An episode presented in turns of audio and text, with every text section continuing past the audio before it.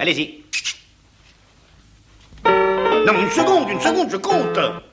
Alors, 3, 4. On ne parle pas la bouche pleine.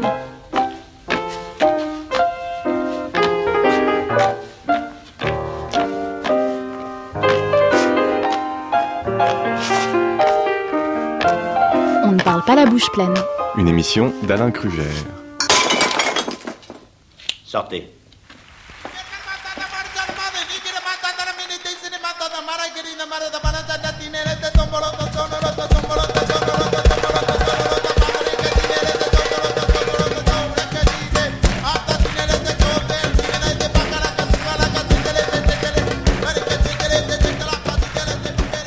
Là, je vois, je vois Julia Samut en train de danser. Calimera, Julia Samut. Calimera. Donc, nous allons voyager avec vous. Vous allez nous emmener euh, où ça d'ailleurs? On part dans le Péloponnèse, pas loin de Kalamata en fait. Très précisément dans un tout petit village qui s'appelle Neokori Itomi sans accent grec. C'est à 30 km de Kalamata au nord. Et je suis partie euh, dans une petite famille là. Et hum, j'ai vécu euh, plusieurs semaines euh, au fil des saisons avec eux. La vie à la grecque. Julia Samut, vous avez fait un très beau livre qui s'appelle Kalamata, la cuisine, la famille et la Grèce. Euh, alors, j'aimerais que vous nous fassiez goûter une, une journée dans la cuisine, dans cette famille euh, en Grèce. En fait, je suis arrivée euh, là-bas par la, la route d'Athènes, évidemment. Euh, donc, c'est à peu près deux heures de, route d'Athènes pour arriver à Néocorie. Et la, première chose euh, que l'on fait quand on arrive au village, et, euh, et tous les villageois font ça, on mange la pita. La pita de Néocorie, elle a, elle a quelque chose de particulier. D'abord, c'est Théodorus qui l'a fait. Théodorus, il a une bonne tête de, vainqueur. Euh, euh, il a toujours tenu euh, ce- cet endroit, ce petit bar-restaurant avec sa maman. Et il fait frire le pain. Donc, bah, pour faire frire le pain comme ça et réussir du premier coup sa pita, il faut vraiment être bon. Lui, il fait ça depuis toujours, donc il n'y a, pas de raté. C'est un pain soufflé. On pourrait le manger comme ça d'ailleurs. Euh, mais il le farcit avec des petits morceaux de porc frit et puis des tomates, du tzatziki évidemment, et des oignons euh, frais. Et là, quand on a ça en bouche, on se dit qu'on est vraiment arrivé à Néocorie. Et ça me l'a fait à chaque fois, euh, en rajoutant les frites à l'huile d'olive et à l'origan. Là, on, on est arrivé, on a atterri quoi. Cette région, enfin, le Péloponnèse, c'est une, une forêt d'oliviers. Ouais, c'est un, un océan. C'est, ouais, ouais, un océan d'oliviers. Bah, tout simplement, toutes les familles euh, qui habitent dans ce coin ont tous un lopin de terre avec des oliviers et font tous leur propre huile. Donc déjà, ça, ça explique un peu. Euh, et puis l'olive de Kalamata, bon, elle est quand même toujours sur table. hein. C'est vraiment une olive de table, l'olive de Kalamata. C'est pas une, olive avec laquelle on fait de l'huile. Euh, Celle-là, c'est la Koroneiki. Mais hum, on a aussi sur la table, on a une chose très très très importante qui semble être rien du tout, c'est du pain rôti arrosé d'huile d'olive avec de l'origan. Alors ça, au départ, on se dit bon bah oui, euh, mais euh, mais c'est peut-être un de mes meilleurs souvenirs aussi en fait. Le pain, il est un peu chaud et, euh, et l'huile, elle est très présente, elle est même trop présente, mais on s'en met plein les doigts et c'est délicieux. Et avec le ouzo, c'est c'est bien, Oui. c'est vraiment Et- parfait. Et le, le ouzo, dans quelle proportion? Euh, C'est-à-dire, on en boit combien? On en boit combien et quelle proportion entre l'eau et, et l'ouzo? Ah oui, il est assez euh, lacté, comme on dit euh, chez nous, quoi. Il est très profond, quoi. Quand on goûte euh, cette pita, on se dit qu'on qu'est-ce qu'on pourrait bien manger après? Alors, on a, on a un petit peu faim, il reste de, de la oui, place bah alors le- le- la, la chose, euh, en fait, quand on arrive chez Odo- Théodorus, mais il faut savoir qu'à Néocorie, il y a plusieurs autres endroits. hein. C'est un tout petit village. Il y a seulement euh, 150 habitants à l'année, mais euh, il y a quand même trois endroits où on peut manger. On commence par la pita, mais il y a toute la suite qui arrive et qui est posée sur la table.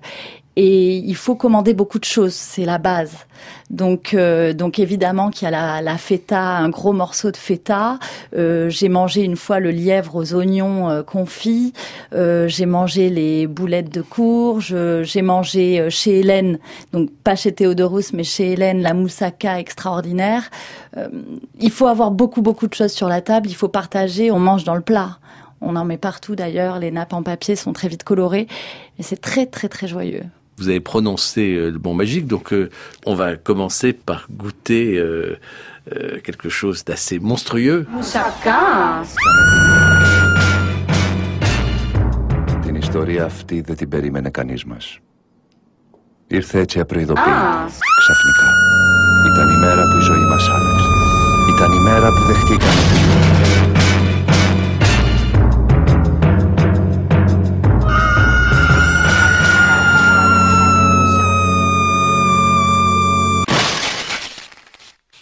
Alors Julia Samut hurle, terrorisée. Elle a vu arriver vers elle cette moussaka géante, euh, ce film euh, absolument admirable de Yanni Aguelakis. Euh, quel goût elle a? Hum, elle a le goût. elle a bien le goût de l'aubergine confite et, et alors la proportion de béchamel par rapport à l'aubergine, à la viande et aux pommes de terre, c'est ben c'est du moitié moitié quand même là. Moi, je pensais que c'était très compliqué à faire, mais mais non, mais c'est juste une histoire de temps. C'est très long, surtout pour la faire géante, hein, parce que tant qu'à faire une moussaka, autant la faire pour 16 personnes.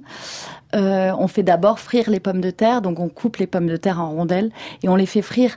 Et alors là, on est donc bien à néokori, donc on compte l'huile d'olive en doigts. Donc là, il faut au moins deux à trois doigts d'huile dans la poêle. Les doigts, c'est des doigts couchés, Oui. horizontaux Oui, horizontaux. D'accord. Donc trois doigts d'huile dans la poêle, on peut commencer le travail. L'huile d'olive évidemment. Hein. Et euh, donc on fait frire nos rondelles de pommes de terre sans on les fait colorer, mais on fait bien attention à pas dépasser la couleur. Et puis on fait la même chose avec les aubergines tranchées en rondelles. Et donc on va faire une première couche de pommes de terre frites, Euh, pas trop cuites parce que ça va finir de cuire au four. Et puis la même chose avec les aubergines. Et ensuite on va faire la viande donc une espèce de, de, de bolognaise, on va dire, une sauce tomate euh, euh, et bœuf avec euh, toujours. Alors normalement, dans cette sauce tomate, on met de la cannelle. Et puis ensuite, on va faire cette béchamel géante, quoi. Et là, j'arrive, j'y ai pas cru la première fois que je l'ai vu parce qu'il faut le trancher pour le croire, quoi. Et puis on rajoute du mitsitra au-dessus, c'est un fromage euh, du Péloponnèse. Donc il y a, il y a une histoire, hein, on met du mitsitra, d'autres mettent du gravera. Mais il y a un truc génial, c'est que Hélène, qui m'a montré. Mm. voilà euh, comment on faisait cette recette, m'a bien expliqué que elle, elle, elle avait transformé un peu la recette et que elle essayait de faire moins gras. Mm. Et, euh, et là, ça m'a bien fait marrer quand Là, même. ce que vous nous avez dit, c'est effectivement un plat d'une légèreté extrême. Oui, extrême, extrême, ouais, ouais, ouais. C'est tout est dans le trois doigts d'huile, quoi. Mhm. Vous avez évoqué euh, euh, ces boulettes de courge. Et ça, je veux dire, je suis assez tenté pour, pour alléger un petit peu ce, ce déjeuner. Oui. Alors, la boulette de courge, en fait, à la base, euh, ces boulettes-là, elles se font à, à la courge ou à la courgette. Euh, c'est euh, le principe, c'est vraiment de la pomme de terre râpée, de la courge, un peu d'oignon, et on fait ces petites boulettes comme ça, prises avec un œuf. Euh, on peut mettre un peu de pain ou pas, et beaucoup d'herbes. Les herbes du jardin, puisque là, au village, on a tous un potager et tous euh, des herbes fraîches euh, au coin du potager. Enfin, c'est, on n'achète pas d'herbes évidemment. Hein. Euh, et donc, on met toutes les herbes du jardin. C'est ça qui est particulièrement bon. Ça se sert avec le, le yaourt, évidemment, le yaourt grec. C'est, ça, c'est vraiment délicieux. Moi, j'en fais très souvent. Un conseil particulier que vous pourriez donner à nos auditeurs? Bah alors, c'est toujours le même. Sachez-le. Le temps. Trois doigts d'huile d'olive Ah pour oui. les faire frire. Oui. C'est pas la même huile d'olive d'ailleurs. Non, on l'a changé là depuis, hein. Mais ouais. Euh, Si on continue sur cette table, vous n'en avez pas parlé, mais je suis sûr qu'il y avait un peu de tarama. Le tarama, euh, alors chez les chez les chantios, euh, on l'a fait plusieurs fois. En fait, on on va ouvrir les œufs de cabillaud fumé. La base, c'est l'œuf de cabillaud fumé, évidemment. Et on va euh, l'ouvrir à la fourchette. Ensuite, la recette de Vassilis, la recette de la famille Chantios, c'est avec la pomme de terre. Mais on peut le faire aussi avec le pain. Et on rajoute euh, donc si on mélange les œufs de cabillaud avec les pommes de terre et ensuite pour le détendre et pour le rendre crémeux, on va rajouter le jus de citron et l'huile d'olive. Eux, ils mettent des oignons hachés aussi. L'autre version, c'est avec le la mie de pain trempée dans le lait. Dans les mêmes proportions, c'est-à-dire on va prendre euh, 200 grammes d'œufs de cabillaud et le double de pommes de terre ou de pain. Voilà. bien entendu, on ne rajoute pas de colorant pour donner cette couleur euh, rosace euh, que Mais l'on alors, trouve dans les croyez-le, magasins. le tarama est blanc, en fait. Non, je le crois tout à fait. Ouais. C'est incroyable. Quand on continue à, à goûter euh, les recettes de votre livre, qu'est-ce que vous feriez avec une tomate? Mais j'ai appris une chose là-bas, c'est qu'on râpe la tomate.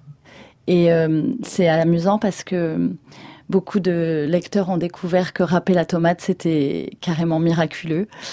Euh, en fait, on fait toutes les bases de sauce tomate à la grecque en râpant la tomate. On trouve sur tous les marchés des grosses râpes à quatre côtés. Euh, mais pour râper la tomate, c'est vraiment quelque chose de central. Euh, on râpe donc avec une tomate bien mûre et on jette cette tomate euh, dans la poêle à feu vif. L'eau, l'eau de tomate va s'évaporer. Ensuite, on met de l'huile d'olive, on continue à cuire. Moi, J'étais inquiet, je ne voyais pas Oui, où est l'huile j'étais- J'étais Rassurez-vous. assez inquiet. Et, euh, et après, il y a deux versions. Si on fait une sauce à la viande, on va rajouter de la cannelle et des oignons. Si on fait une sauce au pour le poisson, on va rajouter des herbes fraîches, donc de la menthe et de l'origan. C'est les deux versions de sauce tomate qui existent en Grèce, quoi. Terrible. Ouais, terrible. Oui. Pour digérer un petit peu, vous allez prendre votre guitare et vous allez nous jouer euh, euh, les yeux noirs comme dans le film Swing de Tony Gatliff avec euh, Mondino Reinhardt.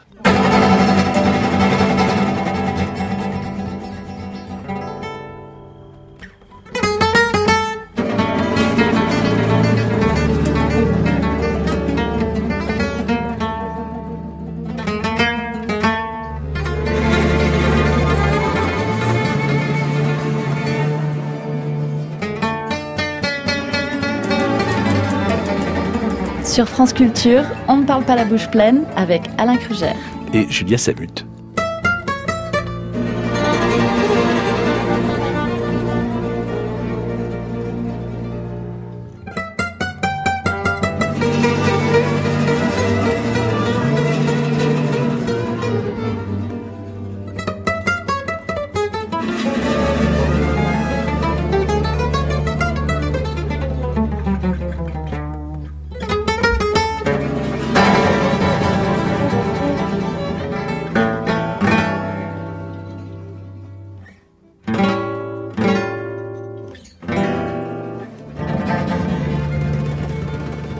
Julia Samut, je crois que vous avez une, une recette d'haricots yeux noirs. Exactement. En fait, un jour, Fotula, la tante euh, de la famille, est arrivée à 16h dans le jardin. Il pleuvait. Et elle nous a sorti une, assiette d'haricots yeux noirs avec des, des herbes euh, qui semblaient euh, cuites comme ça, vite fait.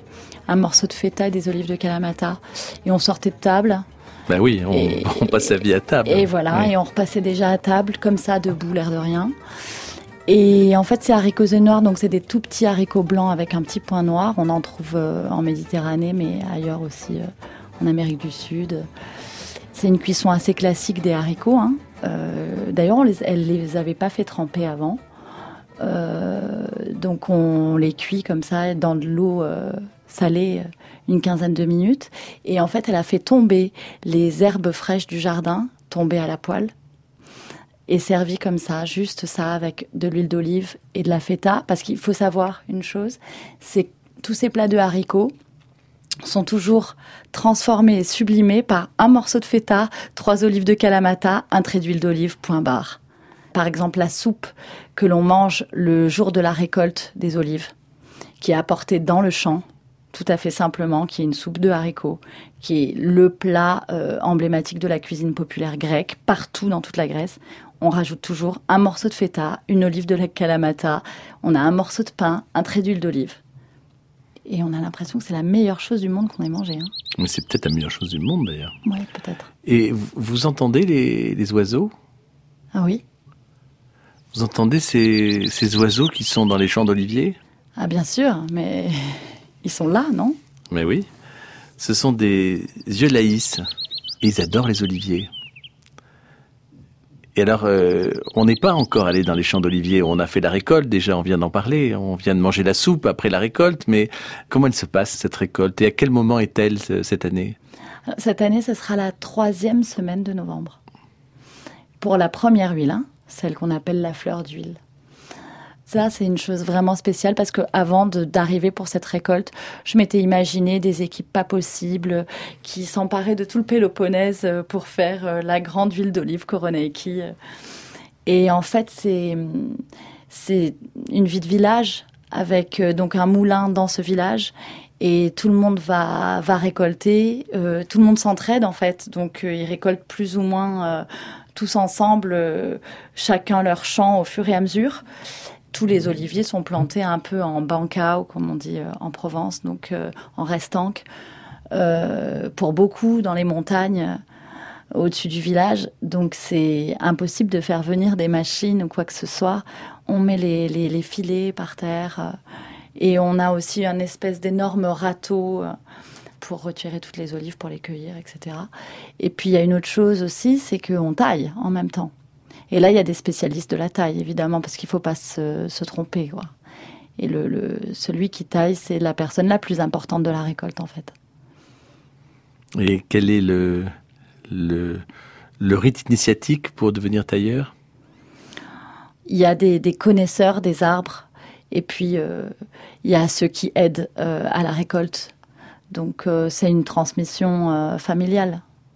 Donc là, pour le coup, dans la famille, c'est Théodorus qui, fait les pitas et qui taille les oliviers.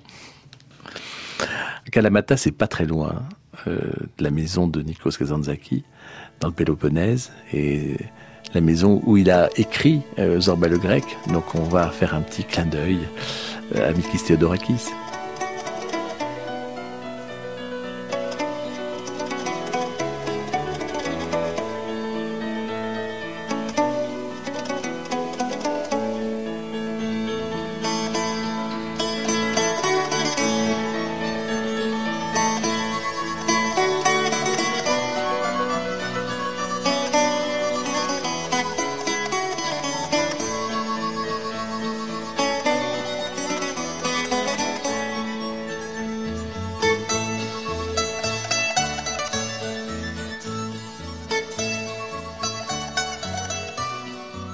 On dansera un petit peu plus tard. Euh, pour l'instant, il y a, encore un certain nombre de choses à, goûter, et en particulier pendant les fêtes de Pâques. Pendant les fêtes de Pâques, on mange euh, une soupe de tripes à minuit. Pour les novices comme moi, il faut tenir jusqu'à minuit, euh, aller à la messe de Pâques et manger la soupe de tripes après avoir cassé les œufs. ça, c'est sûr que c'est un souvenir inoubliable quand on a passé cette, euh, cette étape, cette épreuve, on peut se lever tranquille le lendemain matin pour enfin manger l'agneau qui est rôti. Et, euh, ça, c'est vraiment très très beau parce que dans le village, pour fêter Pâques, euh, tout le monde sort sa broche, cuit un agneau entier comme un méchoui et commence à 9h du matin en posant toutes les bouteilles d'alcool sur la table donc à 11h, on est vraiment prêt. L'agneau est prêt et on va de maison en maison pour goûter l'agneau de chacun. Avec la musique, tout le monde met son petit poste de, radio et toutes les musiques du village se mélangent. On fait ça dans le jardin et si on n'a pas de jardin, on fait ça dans la rue. Et c'est une fête extraordinaire. Et est-ce qu'on chante euh, Dinata Dinata? Au moins. Au moins. dinata dinata. Et on finit, normalement, si on a vraiment fait la fête, on dit toujours en grec, et ça c'est Vassilis qui m'a appris ça, on dit on va tout casser. On va vraiment tout casser. Donc nous, on a cassé toutes les assiettes de la maison. Oui, et quoi d'autre encore? Oh, Les verres, enfin on casse tout. De toute façon, on casse tout et puis on rachète, euh, on rachète un service après.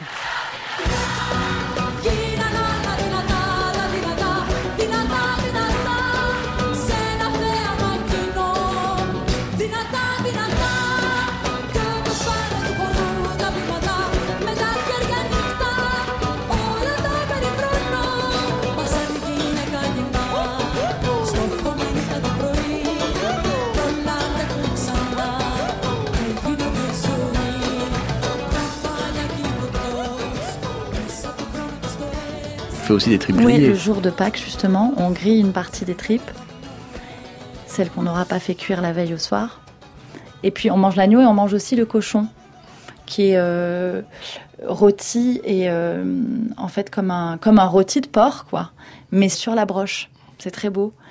Et on, pour tous ceux qui n'ont pas de, de four ou de grill, ils vont cuire tout ça chez le boulanger du village. Alors à Néocorie, il n'y a pas de boulanger, mais le village proche, juste à côté, à Méligalas, il ouvre son four pour cuire tous les plats de ceux qui n'ont pas de, de broche. Donc ils ne font plus de pain ce jour-là. Puisque là, on a pu goûter de quelques petites choses. Enfin, là, on est, on a encore, on est encore très léger. Est-ce qu'on pourrait pas goûter un petit dessert, euh, un petit dessert à l'orange, un gâteau à l'orange? Oui, c'est, c'est une bonne idée. Il y a, il y a une dame qui vend des, oranges sur la route euh, pour aller vers Kalamata, euh, qui nous a donné une recette et qui a bien voulu nous la faire, vraiment. Et ce gâteau s'appelle le Porto Calopita. C'est un gâteau fait de pâte philo et de jus d'orange. Il y a de l'huile d'olive aussi. Bah, bien sûr. Et il y a du yaourt. Et en fait, on coupe la, pâte philo en tout petits morceaux. C'est une pâte toute fine, euh, fine comme du papier à cigarette. Euh, on en trouve euh, partout maintenant dans les épiceries orientales. Et hum, donc on, découpe ça et hum, ensuite on fait un mélange. On met un verre d'huile d'olive, on, met, on dit même pas huile d'olive en vrai, en Grèce, on dit huile. Oui. Et on met un verre de sucre. Et on rajoute le yaourt grec, 200 euh, grammes, hmm, pour un paquet de pâte philo. On mélange tout ça. On, on, se souvient bien qu'on a coupé en tout petits morceaux, donc ça fait une espèce de, pâte là. Et ensuite, on rajoute, euh, bon, on peut rajouter une gousse de vanille. On rajoute à ça un sachet de levure, quatre œufs, le zeste d'une orange et un verre de jus d'orange. Et ça, ça fait un gâteau. On le fait cuire à 170 degrés pendant 30 minutes.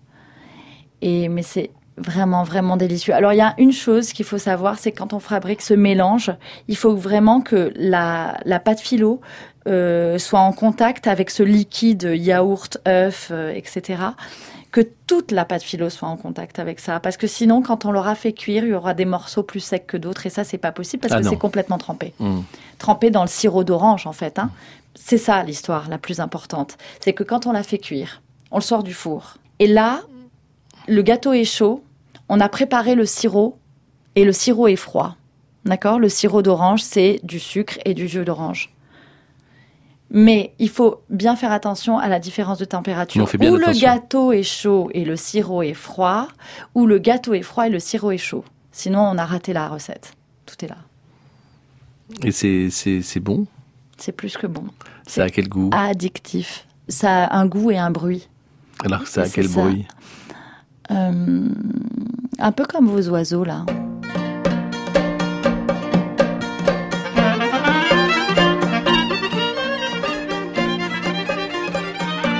On va danser, on va danser euh, la Calamatiano.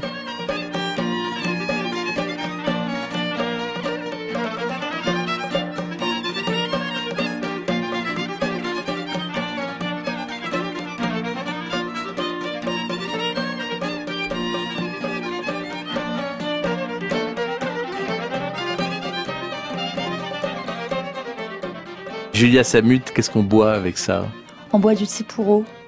C'est de l'eau de vie, de mar, C'est tout simple. On boit du ouzo. Et encore du tsipuro. Et encore du ouzo. Et ça ne s'arrête jamais, en fait. On peut même boire de la bière. On boit pas vraiment de vin, hein Non. Non. Pourtant, il y a des bons, il y a de très bons vins en Grèce. Ouais, mais à Néocorie, euh, on boit pas trop de vin. On a rencontré un monsieur qui fait son vin de garage, euh, avec plusieurs euh, années euh, et plusieurs cuvées et tout ça. Mais, euh, mais en fait, on, on, boit surtout du tsipuro et de l'ouzo. Et encore du tsipuro.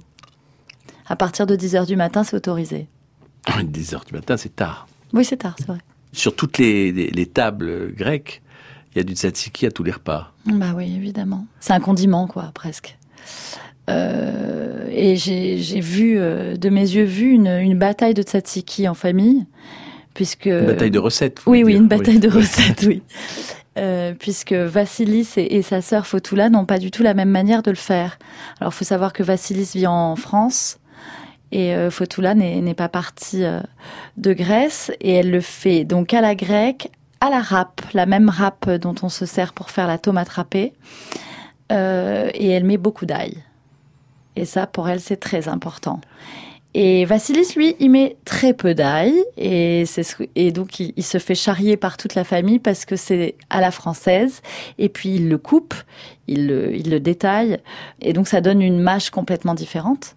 On ferme les yeux et on fait une, une Ah, moi, je veux- je dégustation de tzatziki. grecque, hein. Mm.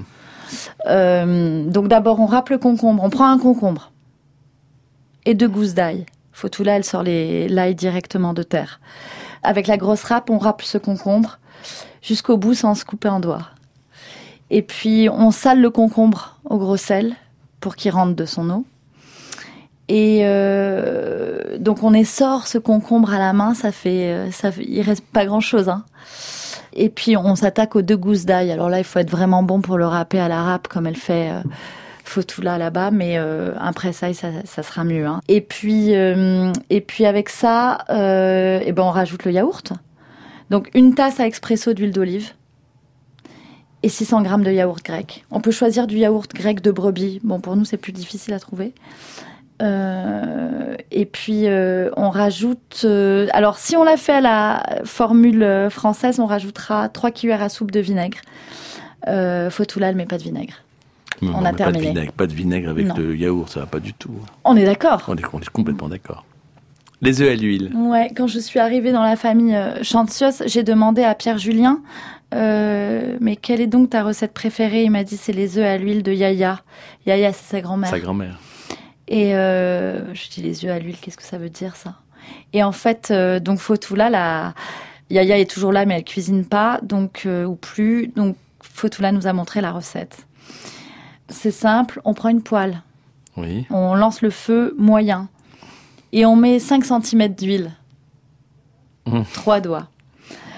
Et hum, on casse l'œuf, on sale, et là, Fotula penche légèrement la poêle pour recouvrir l'œuf d'huile d'olive. Bon, ça n'a l'air de rien. Euh, Bah, si, donc si, elle arrose non-stop d'huile chaude son œuf, le jaune et le blanc. Et le jaune très vite blanchit aussi. Et elle sort ça, elle le pose sur l'assiette et elle l'arrose encore d'huile chaude. C'est pas une blague. Hein. Non, non, mais je, Un on coup de poivre, une tranche de pain et, euh, et voilà un, un verre de, de tipuro et on est bien. Julia Samut, on va vous laisser euh, euh, retourner dans votre sud, à Marseille, avec votre livre La cuisine, la famille et la Grèce, Kalamata. Est-ce que vous avez fait ces recettes à votre mère, Reine Samut? Oui, je lui, ben, je lui ai fait justement le, le gâteau à l'orange, là, le porto calopita. Ouais. Qu'est-ce qu'elle vous a dit? Ouais, elle m'a félicité. Ah, pas mal. Mm. On vous laisse retourner dans votre épicerie aussi? Oui, c'est ça. Dans mon épicerie à Marseille, ouais. Mm. Où on, on peut manger aussi. Ah, on peut manger. Ça tombe bien. Ça tombe bien. Ouais. Attention, hein. 3, 4.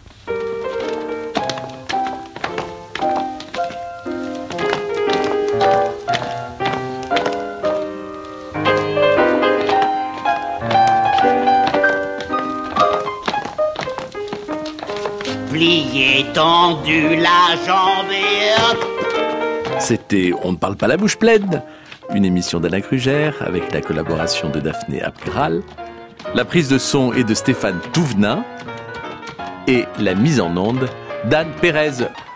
Vous pouvez réécouter cette émission euh, aussi longtemps qu'il vous plaira. Vous, devez la, la podcaster. Et puis dans quelques instants, euh, le journal sur France Culture. Ouais.